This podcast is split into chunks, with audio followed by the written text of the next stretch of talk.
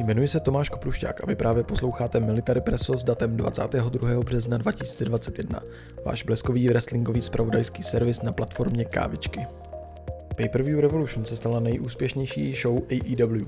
Počet prodejů pay-per-view dosáhl podle aktuálních informací 125 tisíc, což potvrzuje první místo a překonání předchozího rekordu Double or Nothing z roku 2020. Mělo by se jednat i za současných omezení o více než slušně výdělečnou akci pro AEW. Společnost tradičně prodává merchandise, ať už na místě v Daily's Place nebo online. Na Revolution se dobře prodávaly produkty ve stánku.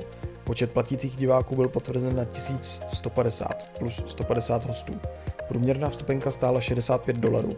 Podíl na pay-per-view je pro společnost zpravidla kolem 50%.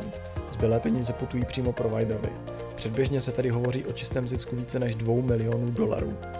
Eric Bischoff nastoupí do WWE Hall of Fame 2021. Kdysi největší nepřítel WWE a vůdce WCW během Monday Night Wars bude součástí síně slávy svého tehdejšího rivala. Bischoff se tak připojí k dříve oznámené Molly Holly.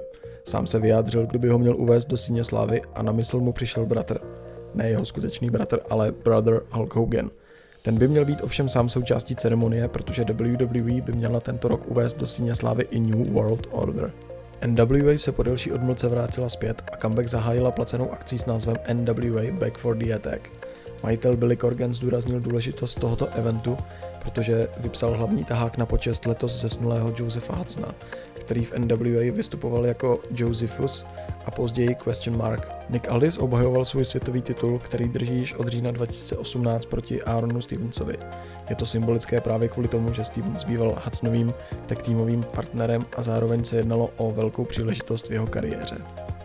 Originálové československé AOV vstupují do turné o prestižní evropské tech týmové tituly a ne Arrows of Hungary ve VXV.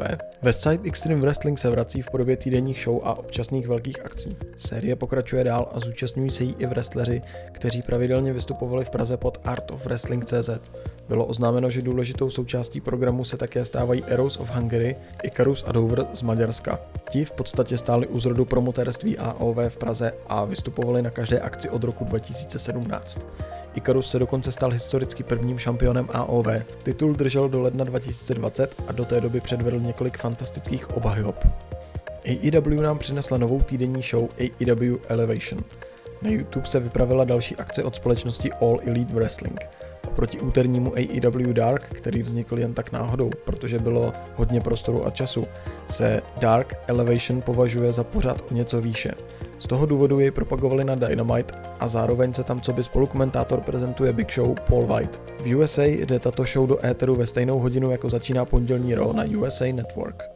WWE mění věci na poslední chvíli před největší akcí roku. Při posledním Raw se například z ničeho nic dočkal utkání AJ Styles. Ten společně s Omosem přišel do ringu poté, co New Day dokázali porazit Hurt Business a získat znovu tak týmové tituly ve své kariéře. Přišla výzva, která byla okamžitě přijata. Omos tak bude vůbec poprvé zápasit. Dále byl potvrzen jeden z hlavních taháků WrestleMania 37. WWE oficiálně oznámila zápas Bobby Lashley vs. Drew McIntyre o WWE Championship. Tuto show of shows budou hostit pánové Titus O'Neill a Hulk Hogan.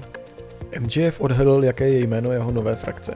Ve středečním Dynamitu jsme byli svědky odhalení jména nové frakce pod vedením úlícného MJFa, který má aktuálně pod palcem Wardlowa, FTR a Shona Spearse. Název tohoto seskupení je Pinnacle, neboli vrchol. Aktuálně se budou soustředit na zničený Inner Circle. Kylie Ray se vrací do akce. Tato wrestlerka v minulém roce ukončila kariéru poté, co nevystoupila na pay-per-view Impactu Bound for Glory. Nyní společnost Warriors Wrestling oznámila na Twitteru, že 5. června 2021 se na jejich akci Kylie Ray vrací do ringu. Ray je jejich ženskou šampionkou, titul vyhrála nad Tessou Blanchard a na této události by měla titul obhajovat. Ray se objevila v minulosti i v AEW, odkud poté putovala do Impactu. Kylie trápí psychické problémy a to jí brzdí v kariéře wrestlerky.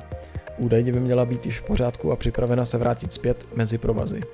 WWE oznámila hlavní taháky obou dnů NXT Takeoveru Stand and Deliver.